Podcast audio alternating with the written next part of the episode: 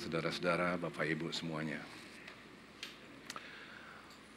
Ketika kita bicara tentang mengalahkan raksasa, ya kan? Bulan ini kita bicara tentang facing your giant, mengalahkan raksasa. Nah, ketika kita bicara tentang menghadapi raksasa, mengalahkan raksasa dalam kehidupan kita, saya melihat bahwa cerita tentang Daud dan Goliat itu adalah suatu narasi. Orang-orang kuno kan senang bercerita. Mereka mengajar lewat cerita. Di balik cerita itu selalu ada nilai-nilai. Tradisi Alkitab itu persis sama seperti tradisi kita di Indonesia. Ketika orang Jawa bercerita lewat wayang Nah ketika mereka cerita tentang lewat wayang, kan ada nilai-nilai yang harus diajarkan dan kita terima. Nah jadi cerita tentang Daud dan Goliat ini adalah suatu narasi yang diceritakan turun-temurun untuk bercerita tentang beberapa poin-poin penting. Nah poin-poin pentingnya itu adalah pertama-tama ingat gini. Cerita ini bermaksud untuk mengingatkan bahwa siapa pun kita, bagaimanapun kondisi iman kita, lagi nggak baik, lagi sehat, siapa pun kita, tua, muda, anak kecil, orang dewasa, bagaimanapun kita harus menghadapi raksasa dalam hidup kita. Itu udah pasti. Walaupun orang Israel adalah bangsa pilihan, nggak nggak berarti bahwa mereka yang harus ngadepin Goliat kan? Mereka harus ngadepin Goliat. Nggak ada alasan. Walaupun Saul adalah raja, tetap dia harus ngadepin Goliat. Siapa Daud? Daud anak muda yang masih unyu-unyu, masih lucu, gembala biasa aja, tapi dia juga tetap harus ngalahin Daud. Nah, di situ ada suatu nilai yang saya pikir keren untuk kita share dan kita pikirin. Begini, you are not alone. Sering banget orang ketika harus ngadepin raksasa yang besar dalam hidup, mereka ngerasa sendirian. Mereka ngerasa kayaknya Tuhan nggak peduli sama dia. Kenapa ya? Kok aku harus ngalamin ini ya? Sebelah tuh lihat enak. Pemasmur juga curiga begitu. Aku cemburu sama pembual-pembual itu. Kok mereka hidupnya enak sih? Aku, aku di Tuhan. Tapi kenapa aku harus ngalamin semua ini? Ingat apa yang saya bilang hari ini. You are not alone. Karena siapa pun kita, bagaimanapun kondisi kita, besar, tua, muda, kita akan harus ngadepin raksasa. You are not alone. At least you have us. Itu makanya komunitas di itu karenanya di Lifehouse yang ditekankan adalah komunitas. Supaya ketika kita sama ketika kita menghadapi raksasa, kita ngadepinnya bareng. Kita bisa bilang begini, lu nggak usah takut, ada gue. Gue juga gemeteran sih, cuman lo ada gue. Kita sama-sama jiper, jujur aja, takut. But, you know, kita punya komunitas, kita temenin. Don't worry. Itu makanya Lifehouse haruslah menjadi komunitas, bukan sekedar gereja. You are not alone. Nah, poin berikutnya ini yang kabar gembiranya nih. Ini yang kabar gembiranya nih. Sederhana banget. Kabar gembiranya begini. Giants do fall. Oke? Okay? Giants do fall. Artinya, eh, raksasa tuh ada di situ untuk dikalahin. Raksasa tuh ada di situ, tapi mereka keok. Kalah tahu. Giants do fall. Kita sama-sama bilang, Giants do fall. Giants do fall. Bagaimana kita mau ngalahin raksasa yang gede banget dalam hidup kita? Nih, attitude-nya Daud nih. Dia bilang begini. Engkau mendatangi aku dengan pedang dan tombak dan lembing. Tangannya bisa di kantong begini. Sombong dia. Kalau ngadepin raksasa sombong aja. Tengil aja kita. Engkau menghadapi aku dengan pedang, lembing, dan segala macam itu. Engkau bawa segala penyakit, ya kan? Kan raksasa itu bentuknya macam-macam dong. Namanya macam-macam dong. Dalam setiap hidup orang kan macam-macam dong. Dulu namanya Goliat. Tapi hari ini kan namanya bisa macam-macam kan? Kebotakan. Gitu stres ngadepinnya ya nggak? Penyakit, kebotakan, KPR. Apa kita nggak stres tuh? Kondisi ekonomi, raksasa kan itu semua. Penuaan. Gagal ekonomi. Ditolak. Banyak banget namanya. Tapi untuk mereka tuh kita begini gaya kita. Apalagi kita rame-rame begini ya nggak? Tangan kita kita masukin begini kita petentengan kita bilang, engkau menghadapi aku dengan pedang, dengan KPR, masalah-masalah ini itu macam-macam, penuaan botak. Boleh. Mungkin aku kecil nggak punya apa-apa. Tapi aku mendatangi engkau dengan nama Tuhan semesta alam. Allah segala barisan Israel yang kau tantang itu. Boleh kan gitu begitu gayanya. Gemeteran, kaki kita tetap gemeteran. Tapi gitu begini. gitu. Itu dia, attitude-nya loh. Attitude-nya Daud. Daud nggak ngadepin masalahnya dengan ketakutan, enggak. Daud ditawarin, ditawarin. Kalau ada orang yang bisa ngalahin si raksasa gede itu, dia akan dapat tiga hal. Kawin sama anaknya raja, dapat duit, dipotong pajaknya. Tax amnesty. Enggak. enggak, enggak nguber gara-gara itu, enggak. Dia tetap datang, dia bilang, enggak ada urusan, bukan itu. Dia datang pakai pedang, lembing, dan segala macam. Tapi aku datang dengan nama Tuhan. Wow. Bukan soal uang. Bukan soal apa-apa. Tapi aku datang dengan nama Tuhan. Gitu. Nah hari ini dari begitu banyaknya nama-nama raksasa-raksasa itu. Saya mau konsentrasi kepada satu raksasa yang hebat, yang besar. Namanya masa lalu. Raksasa gede banget ini, raksasa masa lalu. Nah saya mau cerita tentang apa itu raksasa masa lalu. Kenapa perlu ada raksasa mas dalam hidup kita? Dan apa yang dimaksud dengan datang dalam nama Tuhan? Apa itu? Tiga hal itu yang kita mau bicarain. Ya. Dalam bukunya berjudul Beauty of Trauma, ditulis oleh Jong Yul, penulis menuliskan bahwa pada prinsipnya manusia nggak akan pernah lupa sama traumanya, sama stresnya, nggak akan pernah lupa. Pak Julianto Jiman Juntak waktu lagi di retreat juga cerita bahwa stres kita itu, segala sesuatu yang dulu kita rasain nggak enak itu, nggak pernah kita lupain cuman disimpan di alam bawah sadar. Semua rasa pahit di zaman dulu yang kita alamin, yang kita pikir hari ini kita udah lupa, believe me. Penulis-penulis dan ahli-ahli bilang, no, you actually don't forget. You remember, itu menguasai dalam hidup kita. Dia seperti raksasa yang siap nerekam gitu tau gak sih. Dia tuh seperti raksasa yang sebetulnya justru menguasai cara pikir kita.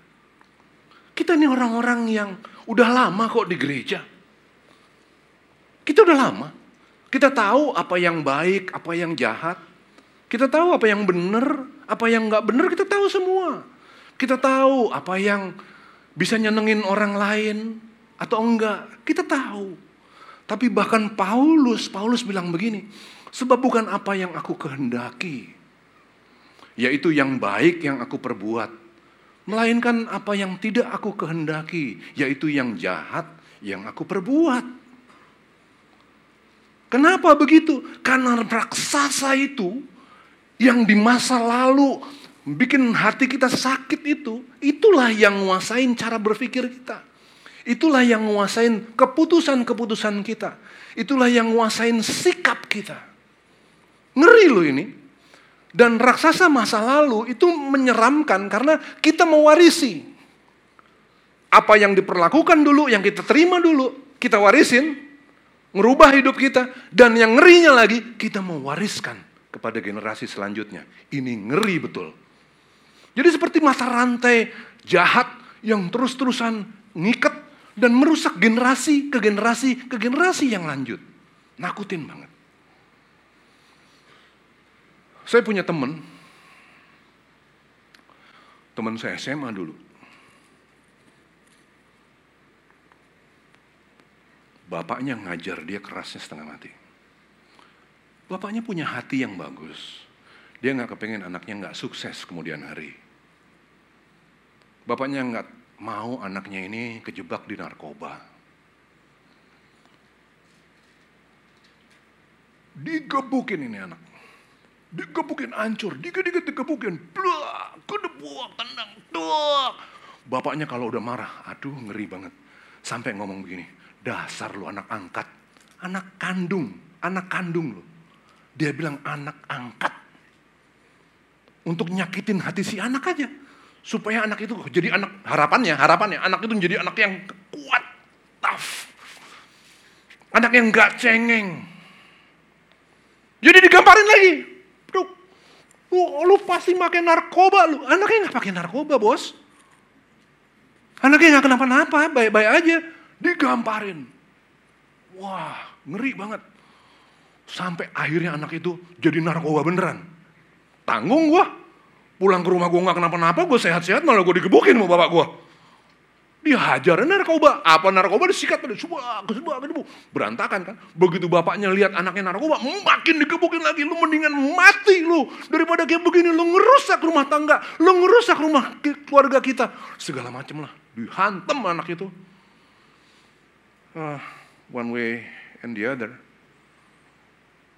Firman Tuhan juga bilang bahwa Allah bekerja dalam segala perkara mendatangkan kebaikan bagi orang yang mengasihinya. Ini anak ketemu Tuhan. Dijamah sama Tuhan, dia bertobat. Habis itu dia punya hati untuk layanin bapaknya. Bapak yang dulu gebukin dia itu. Bingung dia, gimana cara ngomong sama bapak gua? Ya udah, nggak tahu gimana cara ngomongnya. Tiap kali dia pulang dibawain pisang goreng. Si bapak dikasih pisang goreng lagi, pisang goreng lagi, pisang goreng. Lama-lama bapaknya luluh. Bapaknya bilang, lu kenapa bawain gue pisang goreng? Ya nggak apa-apa pak. Aku cuma kepengen aja. Gitu. Nangis bapaknya, habis itu pulih mereka. Waktu pulih, si anak bisa nanya, kenapa sih pak kamu, kenapa sih pak bapak kok pukulin aku seperti itu? Jawabannya itu nggak ternyata apa? Dulu itulah caranya dia dididik sama orang tuanya. Raksasa masa lalu begini, diwari, kita mewarisi dan kemudian kita wariskan kepada generasi selanjutnya. Come on. Enggak begitu. Raksasa masa lalu itu memang dibiarkan Tuhan ada di dalam hidup kita. Betul. Tapi bukan untuk digituin. Nanti saya jelasin kenapa harus ada raksasa. Tapi bentuk kedua dari raksasa masa lalu adalah proyeksi. Proyeksi adalah harapan dari orang tua yang disematkan pada anak. Padahal harapan itu berlawanan dengan keinginan anak.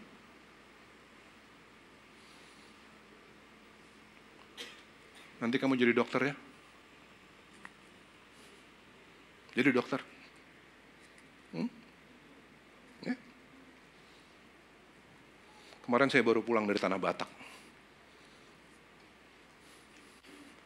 Masuk-masuk ke kampung-kampung, ke si borong-borong. Ingat si borong-borong? Si borong-borong itu ada lagunya. Terheran-heran si abang. Karena abang belum pernah ke sana makan dengan sayur kol. Itu si borong-borong. Jadi ada kota namanya si borong-borong. Dinginnya Luar biasa dingin itu, tempat itu. Tahu apa yang terjadi di situ? Kita ngobrol-ngobrol sama orang-orang Batak di situ. Mereka bilang begini, orang Batak itu, mereka nggak nganggep bahwa ada profesi lain di dunia ini selain insinyur, dokter, pengacara. Kelar. Udah, yang lain bukan profesi. Yang lain itu abal-abal semua tuh barang. Bahkan jadi pedagang pun buat mereka. Apa sih pedagang-pedagang? Asal bukan pengacara kau, bukan apa-apanya kau. Kelar segitu aja, cara mikirnya segitu aja. Jadi dia mau anaknya jadi pengacara. Duit juga nggak ada nggak ada amat kan mereka mending, mending kalau ada duit gitu ya kan. Terus dikenceng dia support anaknya enggak juga, nggak punya. Cuman kau jadi pengacara. Nanti Brian kau jadi dokter. Dokter ya, dokter nggak mau tahu anaknya mau apa, kayak nggak mau tahu pokoknya dokter. Coba kita bilang bapak kita, enggak pak, aku mau jadi youtuber. Kelar loh, jadi youtuber apaan youtuber? Iya nggak sih?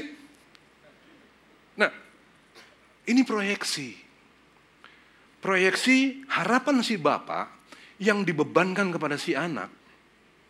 Karena A, bapak nggak bisa sih, nggak bisa dapat apa yang dia mau. Dulu Bapak kepingin sekali jadi dokter. Tapi orang tua, opungmu itu lihat, dia gak punya uang kan? Sekarang aku mau kamu jadi dokter. Nah loh, dia gak bisa jadi dokter, kita yang harus jadi dokter. Kita kepingin jadi youtuber. Kan berantakan. Atau dianya juga dokter. Jadi dia bilang begini, kamu lihat, karena aku dokter, lihat hidup kita enak kan? Kamu mau hidup enak, jadilah dokter. Ayo dong. Ini dokter bukan artinya jelek jadinya ya. Dokter tuh keren banget, yang mulia, profesi yang mulia. Cuman saya ambil jadi contoh supaya kita nggak memproyeksikan keinginan kepada anak. Begitu kita memproyeksi keinginan kita kepada anak, kita nggak nganggep hidup si anak, si anaknya jadi kejepit. Ditakut dong untuk bilang enggak sama dong. Tapi dia juga kalau mau keluar dengan jadi dirinya, dia juga takut dong. Akhirnya jadi kayak kepompong dia. Di pojok sendirian. Ketakutan begitu. Ini jadi trauma masa lalunya. Ini jadi raksasa yang yang dia takut untuk ngadepin. Nanti ketika akhirnya dia punya anak, dia akan bikin yang sama ke anaknya. Itu bukan bukan orang percaya seperti itu. Orang percaya harus punya tugas untuk matahin mata rantai ini. Tugas kita adalah membawa anak kita untuk mengenal Tuhan melalui percontohan. Melalui percontohan. Hari ini kita akan ada penyerahan anak. Di banyak gereja, di banyak tempat. Tugas orang tua itu seolah-olah adalah menyerahkan anak. Kemudian nanti gereja lewat sekolah, sekolah minggu membentuk iman anak itu. Enggak kali. Kalau di live house, sebelum penyerahan anak, kita juga bikin penyuluhan kepada orang tuanya. Bahwa pembentukan anak itu adalah kerjasama bareng. Antara gereja dan bapak ibu semua untuk melalui percontohan kita ngajar anak kita. Jangan kita bilang mana kita, baca Alkitab, baca kitab suci, doa tiap hari kalau mau tumbuh. Bapak nggak baca? Nggak bisa melalui percontohan. Nah, contoh, mengajar dengan contoh, itu adalah budaya Alkitab. Anak-anak Yahudi dari kecil belajar mencontoh orang tuanya. Orang tua Yahudi kan ingat, dia bikin tali di tangannya. Ngebentuk huruf S, Shma. S, dia ikat, ikat, ikat, ikat. Kepalanya pakai kopiah Anaknya ngeliatin, bapak bikin tali. Anaknya juga pengen nyoba, nanti dulu, kamu belum ngerti caranya. Tapi aku kepingin pak, aku kepingin. Lewat percontohan. Sebelum masuk rumah, dia pegang. Ada yang dipegang gitu, di dalamnya ada shma, pegang. Anak lihat, aku kepingin juga megang pak, pasti terlalu tinggi. Percontohan. Bapak yang ngajarin gimana caranya baca kitab.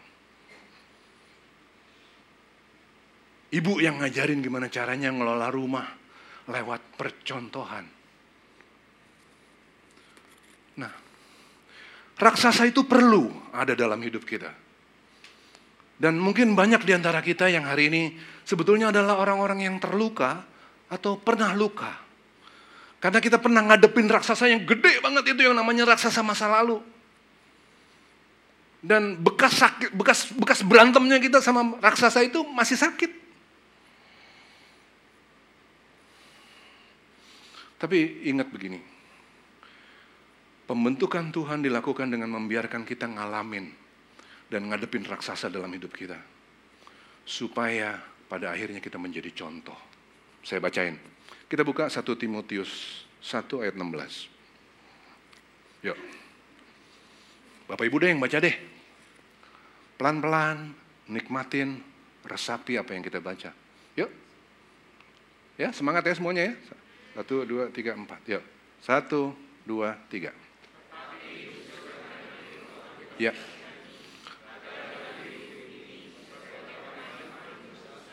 Ya. Stop dulu di situ. Mungkin kita adalah orang-orang yang paling berdosa. Saya nunjuk diri saya, orang yang paling berdosa. Saya tahu persis siapa saya. Tapi kan sampai hari ini luar biasa penyertaan Tuhan sama kita kan? Amin. Ketika itu dilakukan oleh Tuhan bagi kita, orang-orang berdosa ini, apa tujuannya? Silakan baca lanjutnya supaya dengan demikian menjadi contoh. Contoh buat siapa? Pertama-tama dulu, contoh buat siapa? Buat keluarga kita. Buat anak-anak kita, buat keturunan kita. Menjadi contoh. Dengan contoh itu, dengan contoh yang kita kasih, apa yang terjadi? Lanjut. Kemudian, percaya. Anak kita juga menjadi orang-orang percaya baca kitab suci, doa tiap hari. Tapi kita nggak kita nggak baca kitab suci, kita nggak doa tiap hari. Itu kita harap anak-anak kita menjadi orang percaya. No. Lewat contoh menjadi percaya. Dan pada akhirnya, lanjut. Mendapat hidup yang kekal. Jadilah contoh. Supaya akhirnya anak-anak kita menjadi orang-orang percaya. Dan kemudian memperoleh kehidupan yang kekal. Mungkin ada yang kita harus masih ada raksasa besar itu yang namanya raksasa masa lalu yang menghantui kita. Kalahin. Kalahin. Supaya ketika kita ngalahin anak kita ngelihat bahwa kita berhasil ngalahin. Anak kita mencontoh kepada kita. Dan kemudian dia percaya kepada Tuhan dan kemudian dia diselamatkan. Nah, ada cerita nih. Di Ohio 11 Februari 1847 ada satu orang ibu ngelahirin anak namanya Tommy. Tommy ini disekolahin dan sekolah nganggap bahwa Tommy ini bodoh tingkat tingkat dewa. Sampai sekolah, ini kejadian beneran. Sekolah ngirim surat ke si ibu. Dia bilang, Tommy, kita udah nyerah. Udah gak bisa diajar. Terlalu bodoh. Jadi aku kembaliin aja ke orang tua. Ibu urus, ibu atur, gak usah sekolah lagi. Bayangin nggak raksasa segede apa yang harus dihadapin sama si ibu? Malu. Ngerasa disudutin, bener gak sih? Ngerasa kecil, ya gak sih? Kok bisa sih aku ngelahirin anak sebodoh itu? Kok bisa sih orang-orang segini banyak yang gak ada yang peduli sama anakku hanya karena dia kekurangan di sini? Gak ada yang mau ngajak main? Tega banget sih. Rasa Ngerasa nggak perasaan ibu itu? Wah, tapi si ibu loh. Ini jadi contoh yang hebat nih ibu ini. Dia kayak singa aja gitu. Mana raksasa besar itu? Dia hajar semuanya. Dia bangun anaknya. Nggak, nggak, nggak disekolahin. Dia yang bangun. And then the kid become Thomas Alva Edison. Thomas Alva Edison. Sampai akhir hayatnya ibu meninggal. Surat yang dari sekolah itu disimpan sama ibunya, jagain. Anak nggak usah baca, dispegangin. Pada ibu, pada saat ibunya meninggal, ketahuan dong surat itu kan. Si anak baca. Si anak tulis begini. Nangis si anak ini. Si anak nulis begini.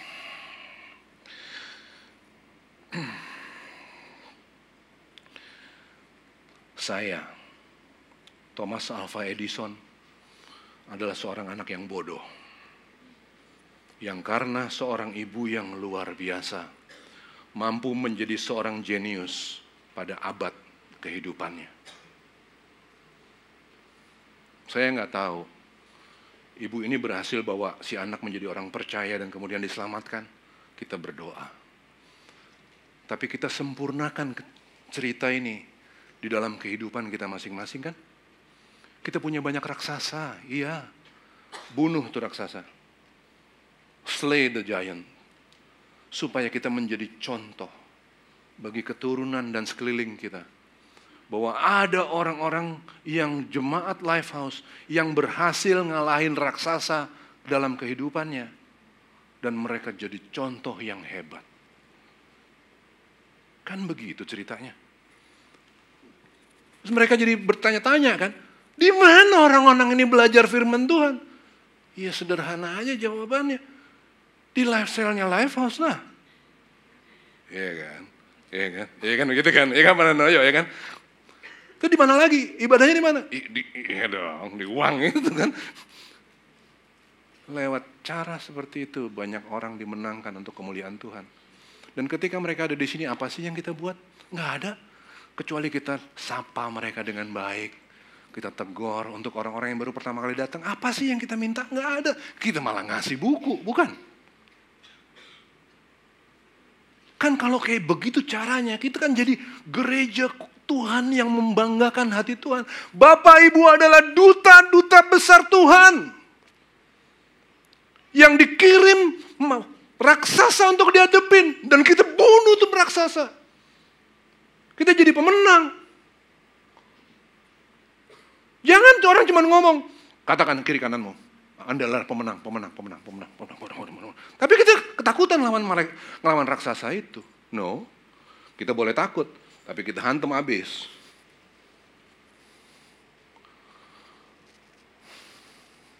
Cerita itu tadi adalah cerita yang dahsyat banget buat saya.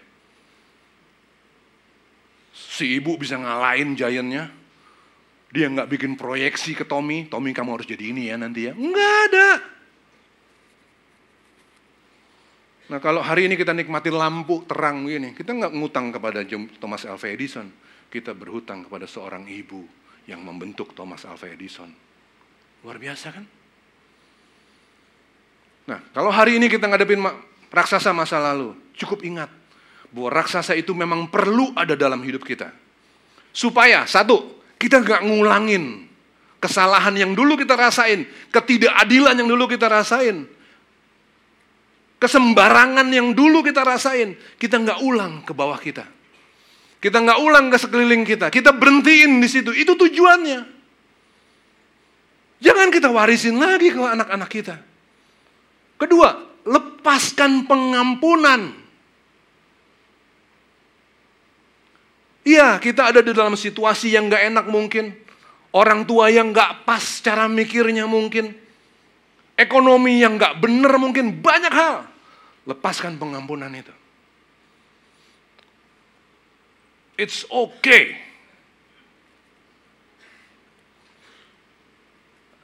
Yusuf diperlakuin kan nggak karu-karuan orang ini kan. Macam-macam yang terjadi sama dia. Tapi pada akhirnya Yusuf bisa bilang begini. Kita buka yuk, kejadian 50 ayat 20. Kalau hari ini kita ngerasain the giant masa lalu, raksasa masa lalu itu dalam hidup kita dan kita masih kesel. Ingat firman Tuhan ini. Kita baca, satu, dua, tiga. Memang kamu telah mereka-rekakan yang jahat terhadap aku. Tetapi Allah merekakannya untuk kebaikan. Lanjut, dengan maksud melakukan seperti yang terjadi sekarang ini, yakni memelihara hidup suatu bangsa yang besar, kita semua.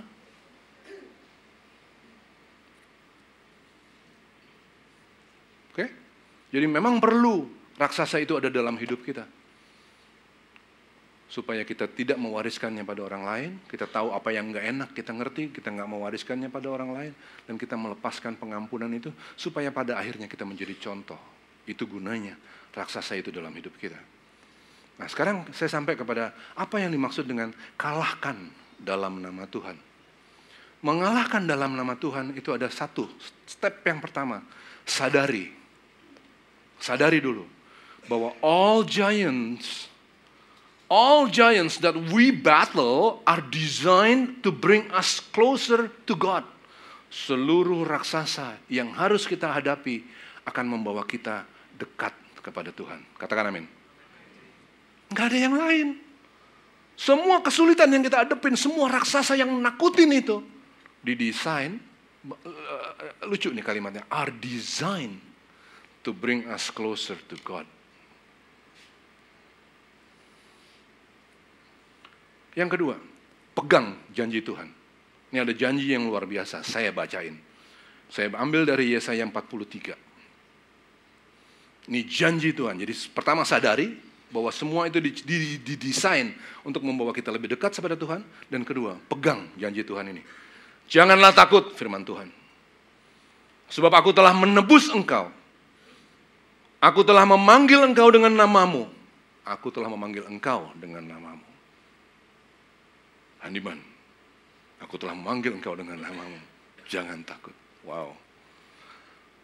Engkau ini kepunyaanku, firman Tuhan. Apabila engkau menyeberang melalui air, aku akan menyertai engkau. Atau melalui sungai-sungai, engkau tidak akan dihanyutkan. Apabila engkau berjalan melalui api, engkau tidak akan dihanguskan. Dan nyala api tidak akan membakar engkau. Sebab akulah Tuhan Allahmu yang maha kudus Allah Israel juru selamatmu.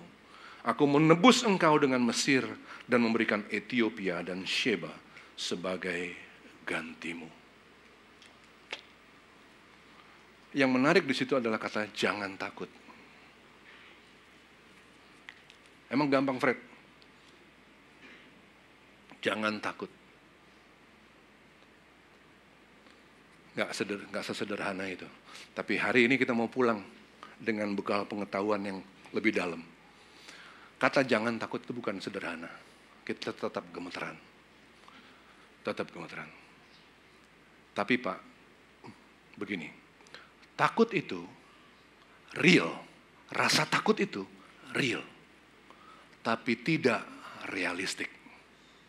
Mau saya jelasin? Rasa takut itu apa? Real. Tapi tidak, ulang. Real tapi tidak tidak realistik. Janda Sarfat. Ketika didatengin sama Nabi Elia, Nabi Elia bilang, Bu, bikinin aku roti dong, Bu. Nanti baca ya. Bu, bikinin aku roti dong, Bu. Si janda Sarfat bilang begini. Pak, aku ini nggak punya apa-apa.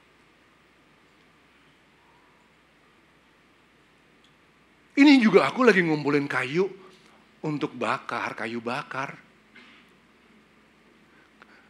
Minyak dan tepung nggak ada di rumahku.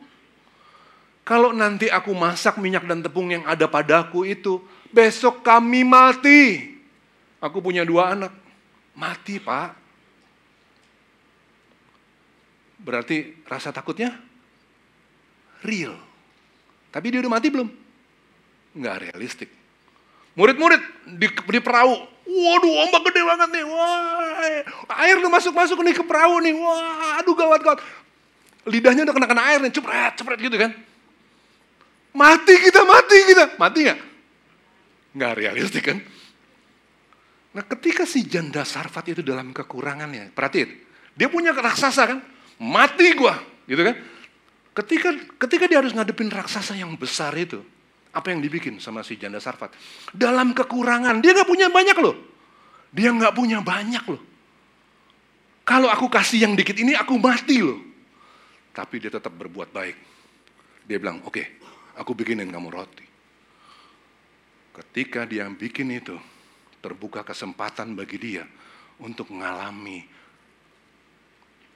perjumpaan sama Tuhan. Apa yang terjadi berikutnya? Minyaknya nggak pernah habis. Tepungnya nggak pernah habis. Anaknya mati dibangkitin. Lupain mujizatnya. Kita jangan ngomongin mujizatnya. Jangan jangan kepaku di situ. Tapi keberanian dia untuk masuk. Berbuat baik. Sekalipun dia kekurangan. Wuh. Itu dengan itu yang disebut dengan mengalahkan giant di dalam nama Tuhan mengalahkan raksasa kita yang hebat dengan tetap berbuat kebaikan. Sekalipun kita ada dalam kekurangan. Uh, luar biasa loh itu. Puterin videonya dong. Saya bawa oleh-oleh video. Puterin videonya yuk. Stop. Stop dulu bentar. Anak ini namanya Ando. Ando nggak punya tangan, dia nggak punya kaki, tapi dia punya mimpi. Mimpinya kepengen punya jam. Lanjut lagi dulu, saya kenal kenalin dulu ya. Lanjut, Ando.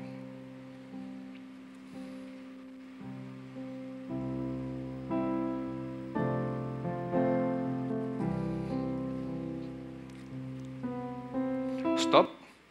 Namanya Laura. Cantiknya, aduh cantik banget anak ini. Dia nggak bisa dengar. Dia punya mimpi, mimpinya kepengen dengar. Oke, lanjut lagi.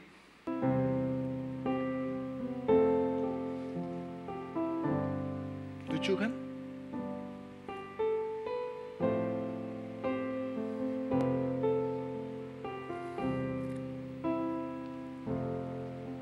Oke, stop. Ini waktu kita datang ke sana, mereka bikin peragaan. Kami sambut Bapak Ibu dengan tarian, kita tepuk tangan kan. Kita bingung nih anak-anak bikin tariannya apa nih.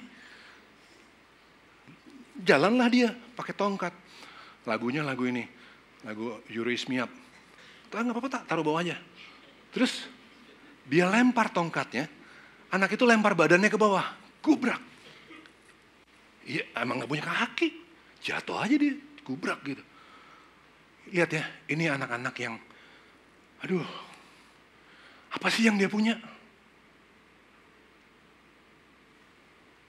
Kalau mau ngomong raksasa, raksasanya dia gede banget gak sih? Dia jatuh ke bawah. Terus, anak yang satu ini, yang sebelah kiri, dia bantuin angkat. Anak-anak yang lain juga bantuin angkat. Dia digotong. Itu peragaannya. Kita lanjutin dulu, nanti saya cerita lebih panjang lagi. Lanjut dulu. Dibang, dibangkitin untuk berdiri.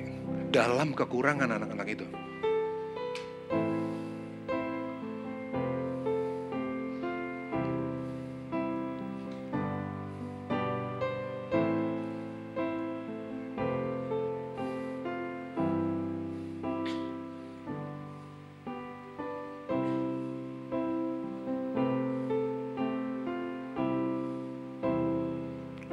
Pakai jam.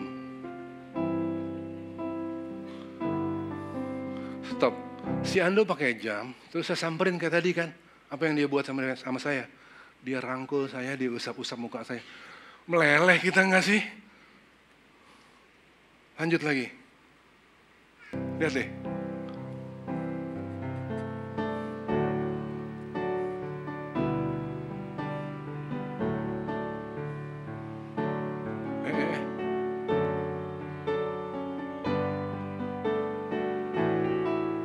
Kita jeburin ke kolam mereka. Berenang. Happy-nya. Itu Ando lagi tuh.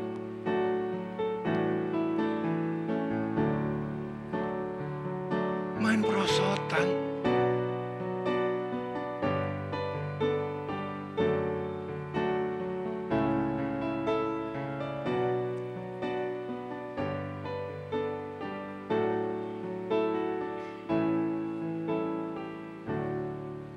Firman Tuhan, demikianlah hendaknya terangmu bercahaya. Kalahin raksasa kita itu dengan perbuatan baik. Hendaklah terangmu bercahaya di depan orang supaya mereka melihat perbuatanmu yang baik dan memuliakan Bapamu yang di sorga. Kita sering banget kepaku sama raksasa kita sendiri nggak sih? Coba lihat anak-anak ini.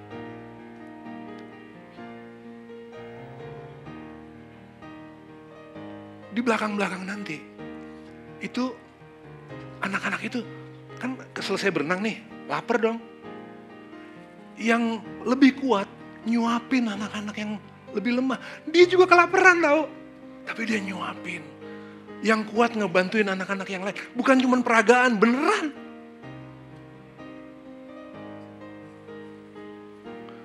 Stop. Anak ini umurnya cuma beberapa hari lagi. Karena dia punya kelainan di ototnya. Nggak tahu, mungkin hari ini udah nggak ada. Tapi anak ini umurnya cuma beberapa hari. Siapa yang perhatiin dia? Di kota kecil, jauh dari keluarga. Dia dia dirawat di susteran. Dia nggak mau pulang ke rumah orang tuanya. Orang tuanya nggak punya uang juga untuk merawat anak ini sampai dia nanti pada harinya dia dipanggil pulang. Anak ini kepengen ada di sana di rumah susteran itu. Siapa yang dukung semua ini? Kita di kota besar, enak, nyaman. Kepikiran nggak untuk bikin-bikin begini? Ketika kita keluar dari zona nyaman kita, dari ketakutan kita sendiri, kita nemuin hal-hal yang kayak begini, yang bikin kita happy. Yang bikin orang lain juga happy. Di mana kita jadi contoh. Let's do these things. Lifehouse udah bikin banyak uh, rencana tahun depan. Kita bikin karya yang real. Yang bisa memberkati banyak orang. Lanjut lagi. Tuh. Dan anak itu atlet pon. Yang, yang perempuan yang lagi nyuapin. Hebat gak sih? Tolak peluru, lempar cakram giants do fall. Amin. Yuk, Lifehouse. Saya tahu kita banyak problem-problem kita. Saya tahu. Banyak raksasa kita. Kalahin raksasa itu dalam nama Tuhan. Artinya, kalahin lewat perbuatan baik kita. Yang melaluinya nama Bapa dimuliakan. Amin. Kita berikan kemuliaan buat Tuhan. Yuk, kita tunduk kepala dan kita berdoa. Terima kasih banyak Bapak untuk penyertaan perlindunganmu yang luar biasa bagi kami. Ini kami Bapak, beri kami kekuatan supaya kami mampu menghadapi raksasa-raksasa kami. Beri kami hati yang siap untuk memberi, supaya kami bisa mengalahkan raksasa-raksasa kami itu dengan perbuatan baik kami yang memuliakan namamu di surga. Terpujilah namamu, dalam nama Tuhan Yesus kami berdoa. Kita katakan, amin.